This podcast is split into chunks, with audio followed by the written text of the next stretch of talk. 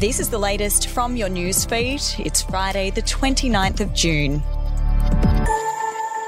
Friends, family, and loved ones gathered to farewell 23 year old Lily Thai, whose decision to end her life by voluntary euthanasia has left a lasting legacy. Inspirational Lily, who'd been crippled with illness and pain for most of her young life, captured the hearts and minds of South Australians after sharing her story with the Sunday Mail earlier this month. Former New South Wales Premier Gladys Berejiklian said she tried to make her former lover feel wanted by calling him the boss in private testimony to the Independent Commission Against Corruption that the former Premier tried to keep secret. Extracts of intimate phone conversations and hundreds of text messages between Miss Berejiklian and disgraced ex-Wagga MP Daryl Maguire from July 2013 to August 2018 used as evidence by the ICAC show showed a relationship of considerable intensity, accompanied by mutual and deep feelings of love.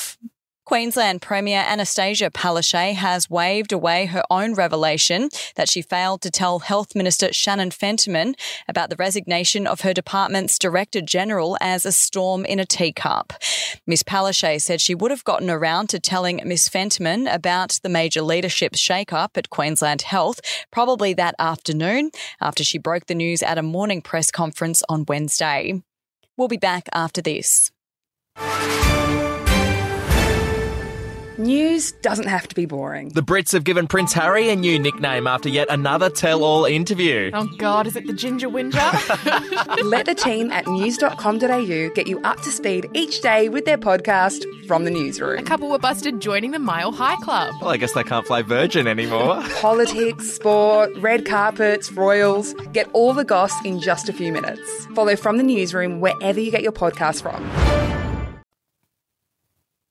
To Victoria now, where childcare charges at some centres will overtake the fees for a Year 12 student at the state's most expensive private school, amid hikes of up to 11% in July. A Herald Sun analysis of Melbourne childcare centres has found some will slug parents $47,760 a year before subsidies. And Medibank, Bupa, Woolworths, and other leading brands have been banned from selling pet insurance products for at least 21 days after the corporate regulator found they may not have properly considered the financial situation of customers. The Australian Securities and Investments Commission has issued 38 interim stop orders that relate to 67 pet insurance products issued by the Hollard Insurance Company and PetSure. Are you ready to get an inside look at crime from someone who has investigated some of Australia's worst crimes? It was like Aladdin's Cave. The luminol found bloodied footprints and bloodied handprints on a wall, so it's Yeah. just like a horror movie. Former homicide detective Gary Jubelin sits down with cops, crims, addicts, victims, small time cheats, and big town lawyers as they tell their incredible stories. My house got raided. Next thing you know, I got bail refused. Next thing you know, I'm on a truck Yeah. to Parklea Prison. Listen to I Catch Killers early and ad free on Crimex Plus on Apple Podcasts today or wherever you get your podcasts. We'll have an update to your newsfeed tomorrow.